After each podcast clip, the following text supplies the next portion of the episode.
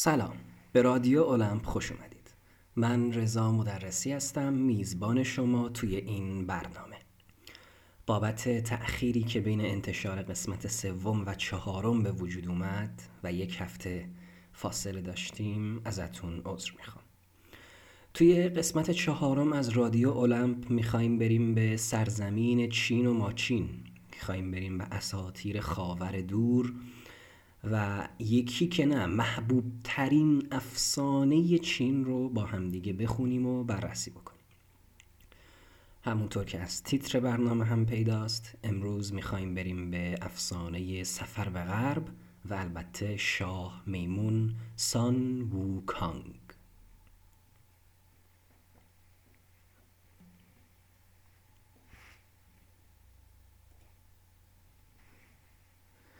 سفر به غرب یکی از چهار داستان و حماسه عظیم اساتیر چینه. یعنی اگر ادبیات چین و اساتیر چین رو بخوایم در چهار اثر بزرگ تقسیم بکنیم قطعا یکی از بزرگترینشون و شاید هم بزرگترینشون سفر به غرب و حماسه سفر به غربه. این داستان نمادها و اشاره های خیلی زیادی داره.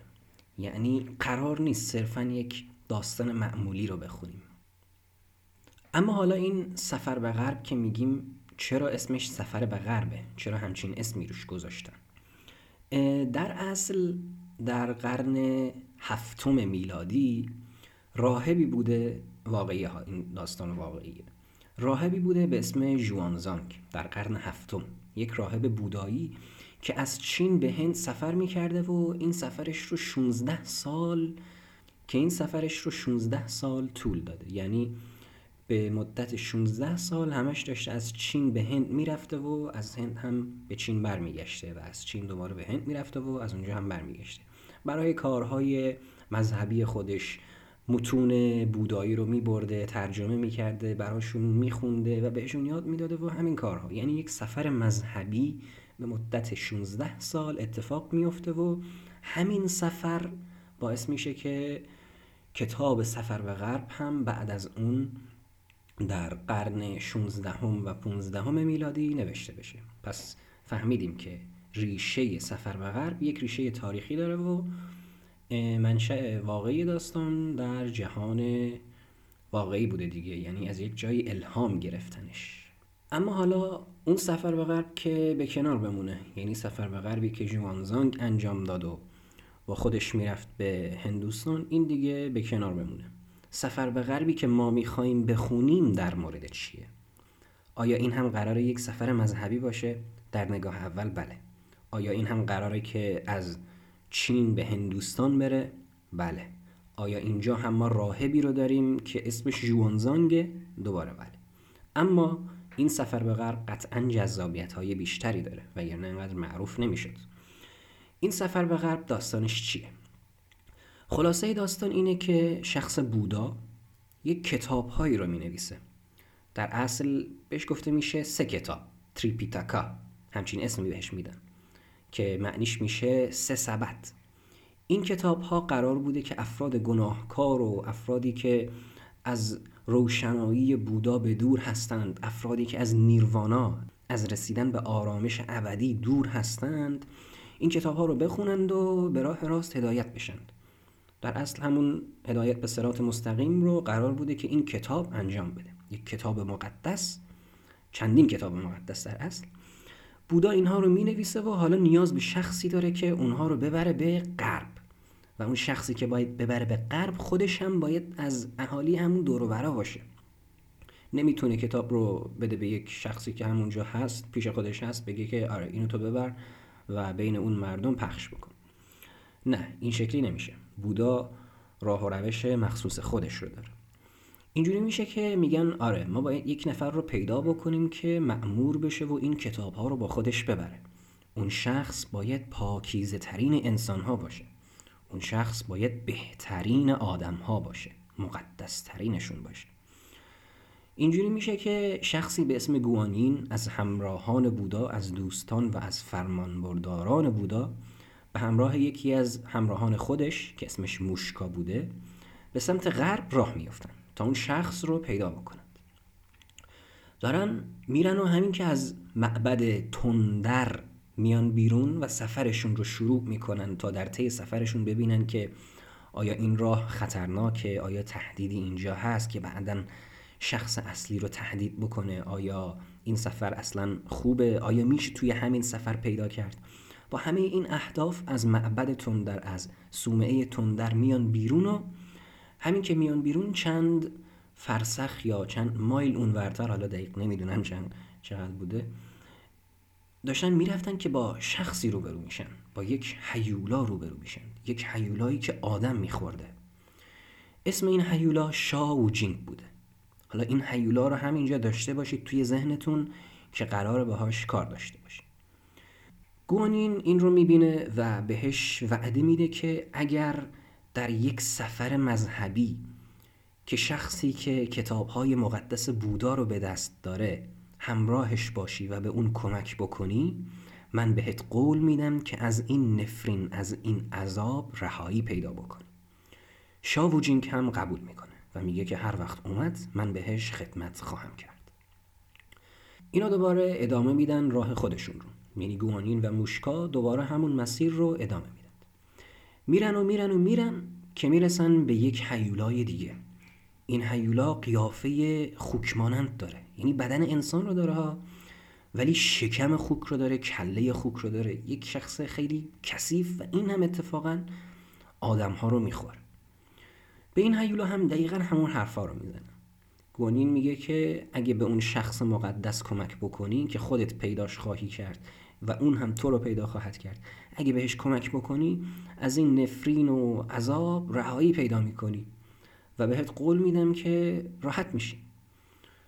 این هیولا هم که اسمش زوباجی بوده همون حرف قبلی رو می‌زنه و میگه که باشه چشم. اگه اومد من حتما بهش کمک می‌کنم. اینا دوباره مسیرشون رو ادامه میدن. میرن و میرن و میرن و میرن تا اینکه می‌رسن به مرز. مرزی که با کوهستان پوشیده شده کوهستانی که یکم عجیب و غریب می‌زنن میرن سراغ کوهستان و می‌بینن که زیر این کوهستان یک زندانی هست. توی این زندان هم یک میمونی هست. یک میمونی که قبلا خیلی معروف بوده و اسمش هم سان ووکانگ همون شاه میمون. که این رو هم فعلا بهش نمی‌پردازیم. چون سان ووکانگ یک قسمت کاملا جدا برای خودش نیاز داره. گوانین با ووکانگ هم حرف می‌زنه و میگه که اگه کمک بکنی به اون راهب یا به اون شخص مقدسی که خواهد اومد من بهت قول میدم که از این زندان رهایی پیدا بکنی. سان ووکانگ هم که از خداشه میگه باشه چشم اگه اومد من در در اختیارشم. اینطوری میشه که با این افراد روبرو میشن و باهاشون تعهدی میبندن بهشون قولی میدن و میگن که اگر کمک بکنید اون سفر سفر به غرب انجام بشه شما مشکلی نخواهید داشت از عذاب و رنجتون رهایی پیدا خواهید کرد. تا همینجا ما یک مقدمه کلی از استارت سفر به غرب بهتون گفتیم. همونطور که در ابتدای این قسمت بهتون گفتم سفر به غرب پر از نماد و سمبل و اشارات مختلفه و ما نمی‌تونیم صرفا اونا رو توصیف بکنیم و از کنارشون رد بشیم. بدون آنالیز و بررسی سفر به غرب رو خوندن چندان کیفی نداره. چون اگه بخوایم به صحنات و سکانس های اکشن بسنده بکنیم خب توی فایل صوتی اصلا نمیشه پیادش کرد. و مجبوریم که با یک جور دیگه جذاب ترش بکنیم و اون هم قطعا تفسیر و تحلیل همون نمادها و اشاره هاست این قسمت یعنی قسمت اول از سفر به غرب که داریم میخونیمش حکم یک مقدمه سفر رو داره. مثل اینه که ما داریم بند و بسات رو میچینیم داریم چمدونمون رو آماده می‌کنیم مسیرمون رو مشخص می‌کنیم جایی که می‌خوایم بریم رو معلوم می‌کنیم همراهانمون رو سوار ماشین می‌کنیم استارت ماشین رو هم می‌زنیم و همونجا دیگه این قسمت تموم میشه. چون قراره که یک مقدمه داشته باشیم. پس انتظار نداشته باشید که توی این قسمت همه سفر به غرب رو با هم دیگه ببندیم و کارش تموم بشه. این قسمت صرفا یک مقدم است. صرفا آماده شدن برای استارت ماشینه. و خب قطعا بدون استارت ماشین خود ماشین راه نمیافته. پس این قسمت هم یکی از قسمت های الزامی برای خوندن قسمت ها و پارت های بعدی سفر به غربه کجا بودیم؟ داشتیم می‌گفتیم که گوانین همراه با مشکا سه تا حیولا رو دید و بهشون گفت که آره این کارو بکنید تا ما هم واسهتون اون کارو بکنیم. اینا دوباره راهشون رو ادامه دادند و از مرز گذشتند. رفتند و رفتند و رفتند رسیدن به یک شهر. به یک شهر رسیدند توی چین به یک شهری رسیدند از غذا همونطور که گوانین و موشکا به اون شهر وارد میشن می‌فهمن که قرار یک مراسمی توی اون شهر برگزار بشه. یک مراسمی که قرار توی اون مقدسترین و بهترین راهب رو انتخاب بکنن. بهترین راهب اون شهر رو انتخاب بکنن. همین جاست که شخصیت جوانزانگ همون آدمی که این داستان کلا از سفرهاش الهام گرفته. جوانزانگ یا بعدتر با اسم تانگ سانزانگ هم میشناسیمش یا بعدتر با اسم شیفو هم میشناسیمش یا با اسم تریپیتاکا هم قراره بشناسیمش توی این شهر زندگی می‌کرده و از غذا راهبی هم بوده و از غذا نوه امپراتور هم بوده ولی خودش نمی‌دونه. مادرشون رو از قصر امپراتور جدا کرده و اون هم از نوزادی وقتی که بزرگ شده در یک جای دیگه به عنوان یک راهب زندگیش رو شروع کرد. جوانزانگ قصه ما یک شخص خیلی خیلی آروم خیلی خیلی مهربان و خیلی خیلی مقدس بوده. یکی از مریدان اصلی بودا. یک شخصی که همه بهش احترام میذاشتند. همه یعنی مردم درباری ها کارگرها سربازها همه. انقدر که محبوب بوده و انقدر که مهربان بوده. خلاصه که توی اون شهر می‌خوان راهب مقدس رو انتخاب بکنن بهترین شخص رو انتخاب بکنن.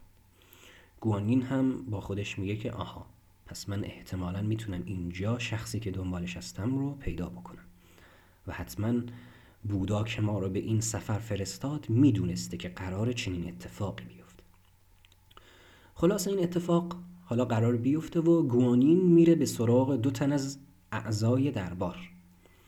و چند تا از هدایایی که بودا بهشون داده رو به اون درباری ها میده. این هدایا قرار بوده به اون شخص مقدس و منتخب داده بشه. یعنی شخصی که گوانین به دنبالشه. گوانین هم این هدایا رو میده به اعضای دربار و میگه که لطفا اینا رو به راهب مقدس به اون شخص مقدسی که قراره توی مراسمتون انتخاب بشه بدید. اونا هم که از هیچی خبر ندارن میگن باشه چشم خیلی ممنون بابت هدایایی که دادید. حتما استفاده میشه. جبران می‌کنیم. این اتفاق میفته و بعدتر همونطور که حد سدید و همونطور که دیگه داستان هم مشخص می‌کنه جوانزانگ به عنوان انسان مقدس و بهترین راهب انتخاب میشه. گوانین هم این صحنه رو می‌بینه و از فرصت استفاده می‌کنه. یکو وارد مجلس میشه و از شکوه الهی خودش پرده برمیداره همه می‌بینن که واو این دیگه چیه؟ این خود بودا نباشه. بعد میگه که نه من یک فرستاده از سمت بودا هستم و قراره که بهترین و منتخب ترین افراد رو پیدا بکنم که از غذا اینجاست و تریپیتاکا رو بهش بدم مأموریت خطیر بودا رو هم بهش بدم تا انجامش بده. آقای جوانزانگ آیا بنده وکیلم که شما رو به این مأموریت بگمارم؟ جوانزانگ هم که از خداشه میگه که با اجازه بزرگترا؟ بله. و اینطوری میشه که جوانزانگ به عنوان شخص منتخب برگزیده میشه. حالا کارشون قرار چی باشه؟ جوانزان چند تا هدیه رو دریافت می‌کنه یک ردای آخوندی ازشون می‌گیره یک عصا و یک کلاه. اینا بخشی از هدایایی بودن که جوانزانگ از طرف گوانین دریافت می‌کنه. جوانزانگ لباسهاش رو میپوشه و همراه با گوانین و موشکا دوباره راه میفتن به سمت مسیری که ازش اومده بودن یعنی مسیری که گوانین و اینا ازش اومده بودن چون قراره که هر طوری که هست باید اون سه تا همراه حیولایی رو هم وارد داستان بکنیم. اینا راه میفتند و هیچی نشده گوانین و موشکا توسط یک دیو خورده میشن. اما این پایان کار گوانین نیست چون احتمالا می‌دونید که مذهب بودا آین بودا و مکتب بودا به چیزی باور داره به اسم تناسخ یعنی زندگی دوباره. وقتی که شخصی به دنیا میاد یعنی قبلا وجود داشته روحش جای دیگه ای زندگی می‌کرده و حالا وارد جسم دیگه ای شده و وقتی که دوباره میمیره از یک جسم دیگه متولد میشه. این مذهبیه که بودا بهش باور داره. و گوانین هم گرچه توسط دیو خورده میشه ولی بعدتر دوباره زنده میشه و توی قسمت های مختلف داستان اون رو می‌بینیم که همش میاد به کمک جوانزانگ و رفقا. خلاصه که این دیو گوانین و موشکا رو می‌خوره و وقتی که جوانزانگ رو هم همراهشون دستگیر می‌کنه و اسیر می‌کنه میگه که نه امشب دیگه سیر شدم.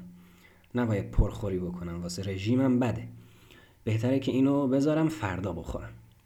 فردا هم نیاز به شکار و اینا نخواهم داشت دیگه. یک راهب خوشگل و تمیز دارم که می‌تونم راحت بخورمش. آره. جوانزانگ رو می‌ذاره و خودش میره میخوابه. وقتی که خواب بوده یک شخصی از آسمان میاد.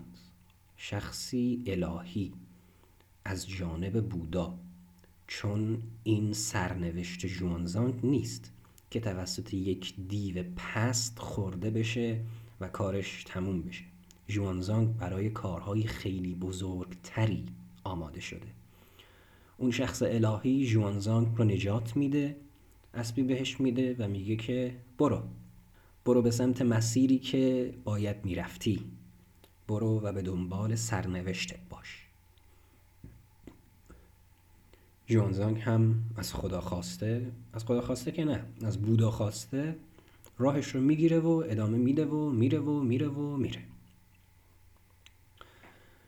داره میره که می‌رسه به یک کوهستان می‌رسه به مرز همون مرزی که دلبر خانه داره همون مرزی که چند دقیقه پیش در موردش صحبت کردیم. کوهستانی که زیرش شاه میمون به مدت 500 سال زندانی بود.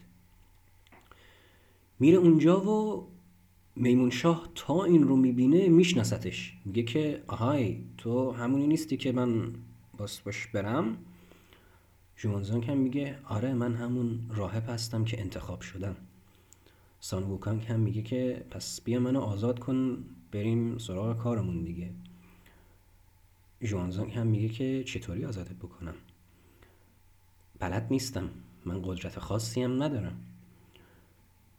سان ووکانگ میگه برو بالای کوهستان یک مهرمومی هست اون رو برداری زنجیرهای من هم برداشته میشن و از اسارت خارج میشم جوانزانگ هم میگه آباشه میره بالای کوهستان مهرموم رو بر میداره و سان آزاد میشه.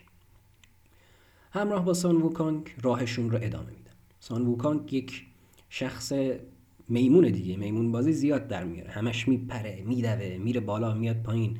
میجنگه. کارهای عجیب غریب انجام میده. ژانگولر بازی در میاره. و هر طوری که هست اعصاب جونزانگ رو خراب می‌کنه.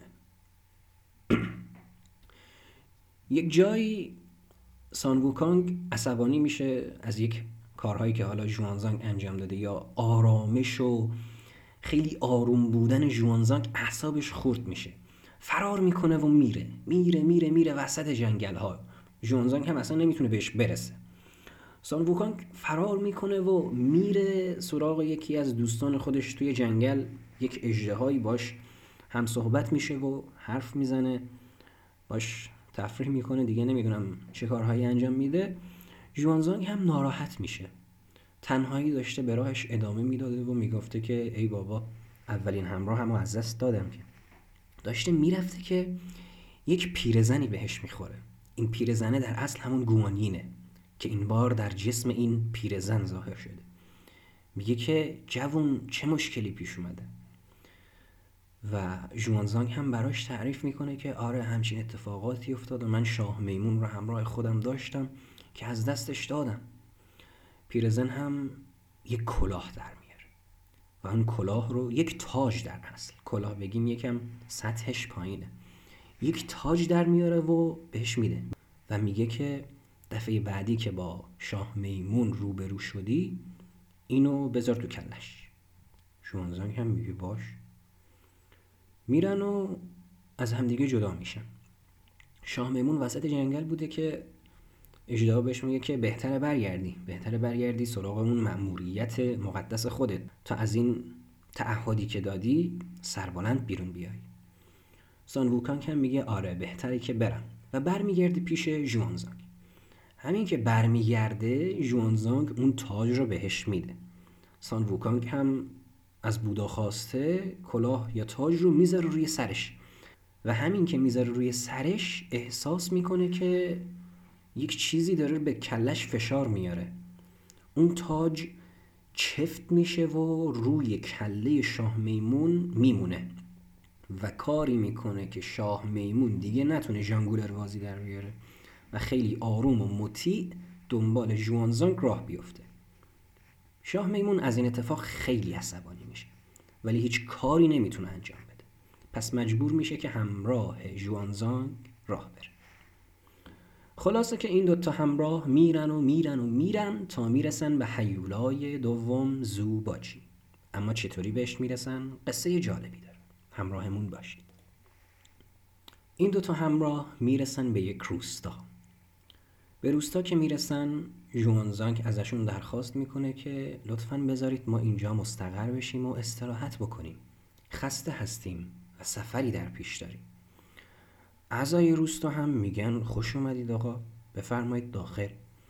و بزرگ روستا پیر روستا بهشون میگه که بیاید خونه من. و اونها هم قبول می‌کنند. میرن خونه اونو یکم باش حرف می‌زنند پیر روستا سفره دلش رو باز می‌کنه. میگه که آقا از بودا که پنهان نیست از شما چه پنهان؟ من یک دختری داشتم. دختر من رو یک حیولایی با خودش برد و ما رو تهدید کرد که یا می‌ذارید من باهاش ازدواج بکنم و ازدواج ما رو رسمی می‌دونید یا اینکه دیگه با دخترت خدافزی کن. و من هم مجبور شدم که قبول بکنم چون جون دخترم مهمتر بود قاعدتا. و اینطوری شد که دخترم رو اون حیولا برد و الان داماد منه و توی یک جنگلی زندگی می‌کنه و من از اوضاع دخترم اصلا خبردار هم نیستم. اگر مشکلی نداره لطفا به ما کمک بکنید. به خانواده ما کمک بکنید. خیلی ممنونتون میشیم.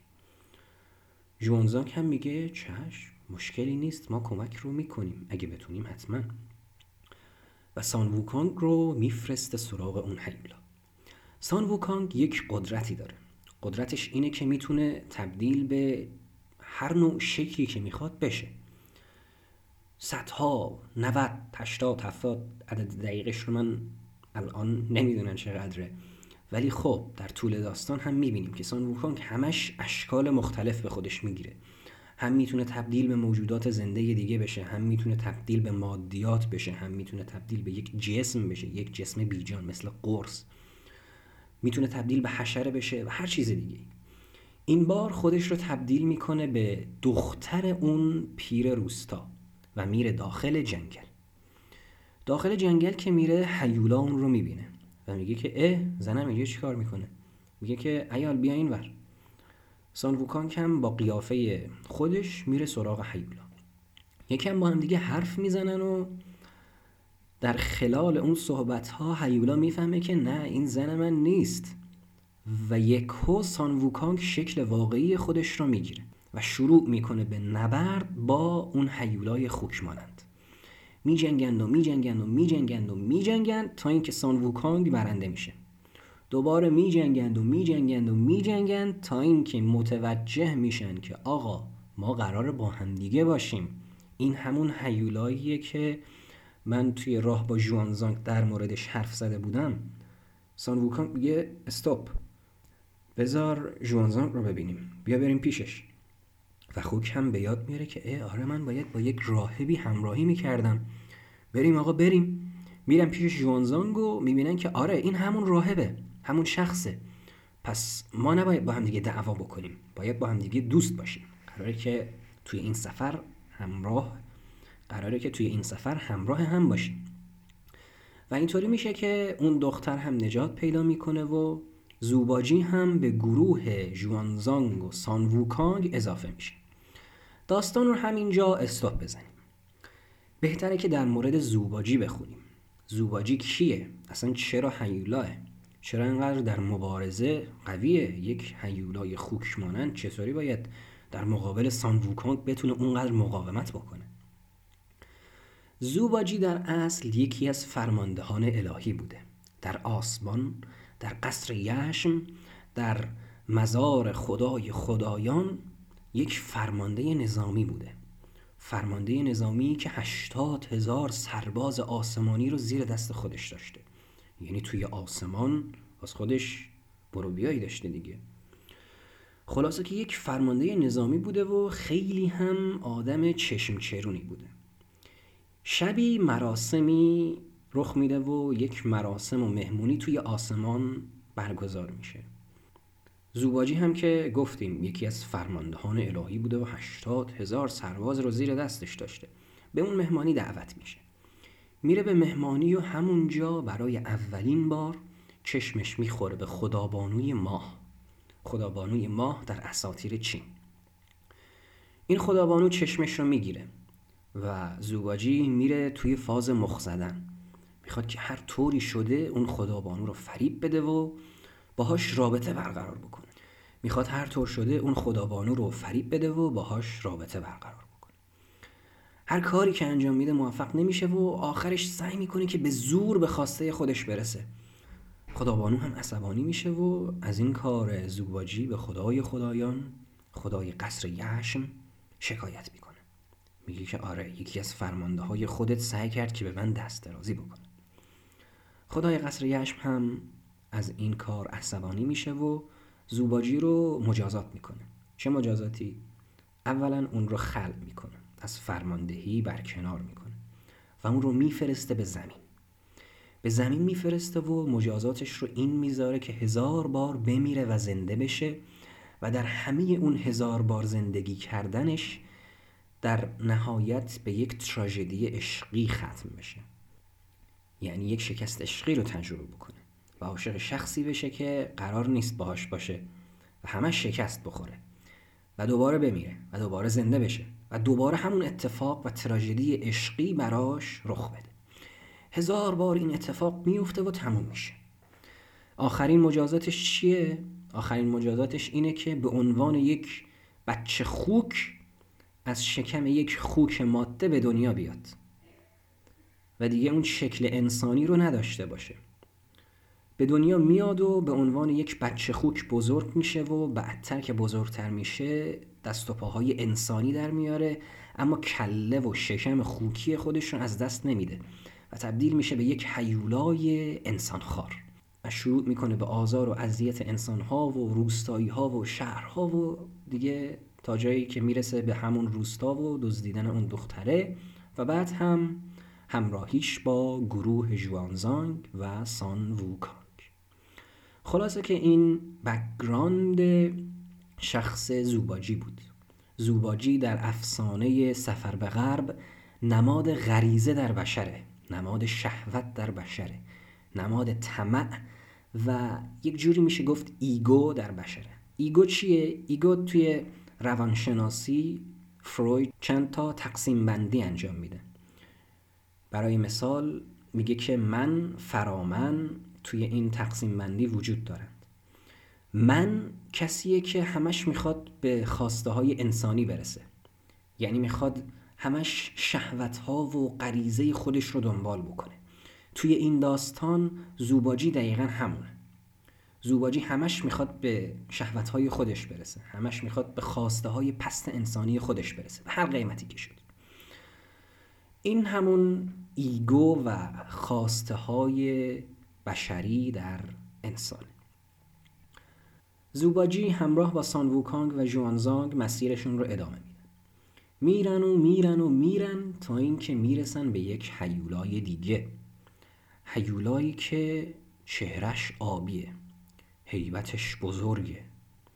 حیولایی که در یک رود ماسهی زندگی می‌کنه. نمی‌تونه بالاتر از اون رود ماسهی زندگی بکنه چون خورشید بهش می‌خوره و اذیت میشه. این هیولا خیلی وحشیه. این هیولا اسمش چیه؟ شاووجینگ همونی که گوانین اول از همه بهش برخورد. این هیولا توی جایی که زندگی می‌کنه یک گردنبندی داره. گردنبندی که از نه تا مهره تشکیل شده. در اصل اونا مهره نیستند. کله هستند. اون هیولا نه تا راهب رو کشته و اونها رو خورده و کله هاشون رو انداخته توی رود ماسهی برخلاف همه انسان هایی که خورده و انداخته باقی مونده های بدنشون رو انداخته توی رود ماسهی این نه تا کله به جای اینکه برن داخل اون رود موندن روی سطح رود. روی سطح رود موندن و شاووجین کم اونا رو دیده گفته که خوشگلن و گرفته یک گردنبند ازشون درست کرده و اون رو روی گردن خودش می‌ذاره. گفته میشه که اون نه تا راهب در اصل نه نسخه قبلی جوانزانگ بودند. یعنی روح جوانزانگ قبلا توی اون نه نفر زندگی می‌کرده. حالا این قرار چه کمکی به داستان بکنه خود من هم نمی‌دونم. فقط همینجوری گفتم که یک اطلاعاتی داشته باشیم. یا شاید بتونیم بگیم که شاووجینگ قبلا جوانزانگ رو کشته و نه بار اون رو خورده خلاصه که با این هیولا روبرو میشن و می‌فهمن که آره این هم قراره توی سفر با همون همراه باشه. این هم این هم همونیه که گوانین و عدش رو به ما داده بود. شاووجینگ هم بعد از یکم مذاکره و بعد از اینکه می‌فهمه این همون راهبیه که گوانین بهش گفته بود بهشون ملحق میشه. حالا بهتره که همونطور که واسه زوباجی background داشتیم یک پیش زمینه ای هم از شاووجینگ به دست بیاریم. شاووجینگ هم دقیقا مثل زوباجی قبلا یک فرمانده نظامی در آسمان بوده. اونجا زندگی می‌کرده که یک روزی بدون قصد و غرضی یکی از کوزه های خدای خدایان و صاحب قصر یشم رو میشکنه. یعنی دستش می‌خوره و اون رو میشکنه بدون اینکه بخواد. و خدای قصر یشم هم از این اتفاق خیلی عصبانی میشه و نشون میده که خدای خدایان بودن چندان به معنی مهربان بودن نیست و شاووجین رو مجازات می‌کنه. مجازاتش چیه؟ اولا خلق میشه و به زمین رونده میشه. مجازات بعدیش اینه که 800 بار توسط خود خدای یشم با شلاق ضربه می‌خوره. یعنی 800 بار اون رو می‌زنه. و بعد از این 800 بار ضربه خوردن اون رو به شکل یک حیولای انسان خار به زمین میفرسته تا توی زمین زندگی بکنه. در زمین داخل یک رود ماسه‌ای. چرا داخل یک رود ماسه‌ای؟ چرا بالا نمیاد؟ چون هر روز یک شمشیر از آسمان به سمتش فرستاده می شده تا بخوره به پشتش و اون رو زخمی بکنه. به خاطر همین شاووجینگ توی رود ماسه‌ای زندگی می‌کنه و اون چیزی که قبلتر گفتم که خورشید بهش اصابت نکنه دروغی بیش نبود. می‌خواستم سورپرایز رو برای اینجا نگه دارم و نشون بدم که خدای خدایان یا همون صاحب قصر یشم چقدر می‌تونه ظالم باشه. به خاطر اینکه صرفا یک کوزه شکست. حالا چقدر هم اون حالا هر چقدر هم که اون کوزه با ارزش باشه اما با عمد شکسته نشده بود و شاووجینگ قصد و قرضی از این کار نداشت و دستش خورد و باعث شد که کوزه بشکن خلاصه که این شکلی شاووجینگ تناسخ پیدا می‌کنه و به شکل یک حیولا به زندگی خودش ادامه میده. و همونطور که شخص گوانین بهش قول داده بود می‌تونه با همراهی کردن جوانزانگ از عذاب و نفرین خودش رهایی پیدا بکنه. شاووجینگ توی داستان سفر به غرب نماد اعتماد و وفاداریه. نماد اعتماد و وفاداری در انسان. شاووجینگ همیشه به کمک گروه میاد. شاووجینگ خیلی قدرتمنده و از این قدرت خودش صرفا در راه های خوب استفاده می‌کنه.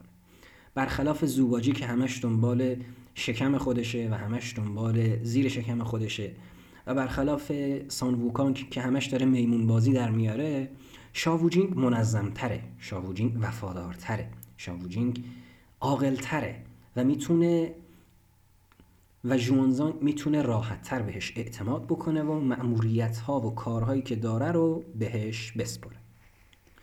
خلاصه که این چهار نفر با همدیگه میشن و گروه سفر به غرب رو تشکیل میدند و حالا باید برن و مأموریت بودا رو انجام بدند. من احساس می‌کنم که قصه تا همینجا کافی باشه چون مقدمه رو با هم دیگه مرور کردیم و برای استارت سفر اصلی آماده شدیم. سفر به غرب هنوز حتی شروع هم نشده. یعنی ما چهل دقیقه حرف زدیم و سفر به رو حتی استارت هم نزدیم.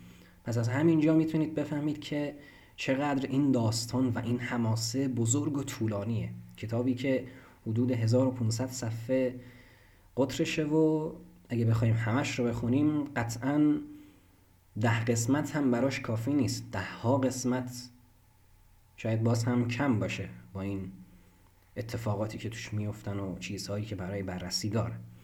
خلاصه که این اولین قسمت از سفر به غرب بود و اگر بودا بخواد می‌تونیم در قسمتهای بعدی بیشتر از سفر به غرب حرف بزنیم. اما من همینجا لازم می‌دونم که اشاره بکنم قسمت بعدی در خصوص سفر به غرب ادامه این داستان نخواهد بود. توی قسمت بعدی صرفا و فقط و فقط به میمون شاه می‌پردازیم. به زندگی قبلی میمون شاه اینکه میمون شاه چطوری به دنیا اومد و چطور شد که زندانی شد. و همه اینها رو با همدیگه بررسی می‌کنیم. این بود از قسمت چهارم از رادیو اولمپ. امیدوارم که کاستی ها و اشتباهاتی که وجود دارن رو خودتون به بزرگی خودتون ببخشید. و اگر لذت بردید پادکست رو به دوستان خودتون معرفی بکنید. بیش از این وقتتون رو نمی‌گیرم. امیدوارم که سالم و سلامت باشید و هر سفری که پیش رو دارید موفقیت آمیز باشه و همراه با دوستانی مثل سان ووکانگ، زوباجی، شاووجینگ و جوانزانگ موفقیت آمیز باشه و به مقصد خودتون برسید. تا درودی دیگر